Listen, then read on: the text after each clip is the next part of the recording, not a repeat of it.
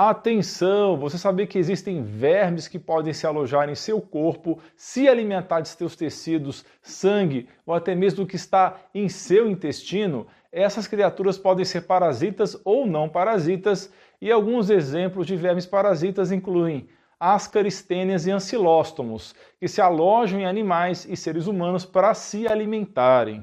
Esses parasitas podem causar danos ao seu corpo, afetar a sua saúde de diversas maneiras, produzindo sintomas como diarreia, náuseas, inchaço na barriga, gases, constipação, fadiga, coceira, irritabilidade, mudanças no apetite e até mesmo no humor.